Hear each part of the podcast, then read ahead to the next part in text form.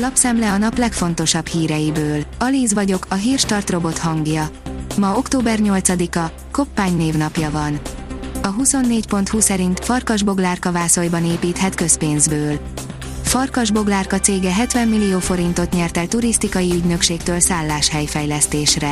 Egy vendégházat álmodott Vászolyba, a helyiek egy részének viszont nem tetszik, hogy azt sem tudják, hány szobás vendégház épül, és milyen forgalmat várnak.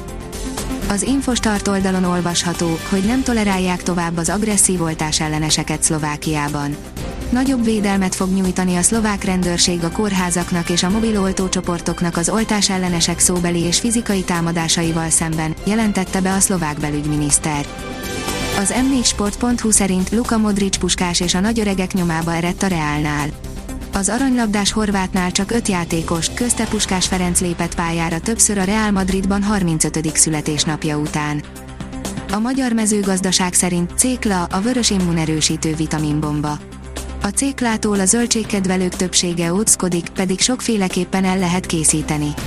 A cékla egyike azoknak a zöldségeknek, amelyek elég megosztók, tehát vagy szeretjük, vagy kifejezetten utáljuk.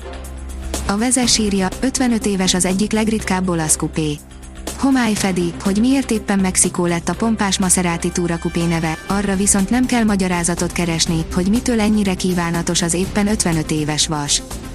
A Force írja, S Z A visszatérítést nem biztos, hogy automatikusan jár, mutatjuk, mennyi az annyi. Az adóvisszatérítés tulajdonképpen egy előleg, amivel a kétezer-huszonegyes adóévről szóló, kétezer-huszonkettőben elkészítendő személyi jövedelemadóbevallásban mindenkinek el kell számolnia. A Hírklik írja, fuvarozók, hasonló összeomlás fenyegeti Magyarországot, mint a britteket. Leállás előtt az ellátási lánc, írja a Magyar Közúti Fuvarozók Egyesülete. A brit áruellátási zavarhoz hasonló súlyos helyzet küszöbén áll az Európai Unió és Magyarország, amennyiben nem történik szemléletváltás az ellátási lánc gerincét jelentő közúti fuvarozó vállalkozásokkal szemben. Az A T V írja, elszálló energiaárak, számos tényező állhat a háttérben. A földgáz ötször, az áram pedig három-négyszer kerül többe a világpiacon, mint januárban. A hatósági szabályozás miatt azonban a magyar háztartások ebből semmit nem éreznek. A Híradónknak nyilatkozó szakújságíró azt mondja, az árrobbanás következményei nem állnak meg az országhatároknál. Orbán Viktorék kimazsolázták a megszűnt állami trafikcég egyes feladatait, írja a privát bankár. A legfrissebb cégközlönyben megjelentek szerint az N D Nemzeti Dohánykereskedelmi Nonprofit Zrt. Tucatnyi tevékenysége közül hármat október elsején a miniszterelnöki kormányiroda vett át. A Kitekintő oldalon olvasható, hogy C P az áramellátás adagolásához vezethet a magas gázár Európában.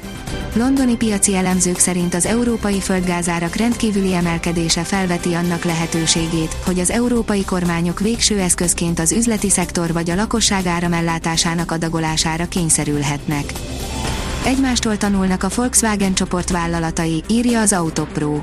Egységben az erő a környezetvédelem terén is, vallja az Audi, vagy éppen az egész Volkswagen csoport. Franciaország lesz a spanyolok ellenfele a döntőben, írja az Eurosport. A világbajnoki címvédő Franciaország két gólos hátrányból fordítva három kettőre legyőzte a világranglista vezető Belgiumot a labdarúgó nemzetek ligája csütörtöki, torinói elődöntőjében.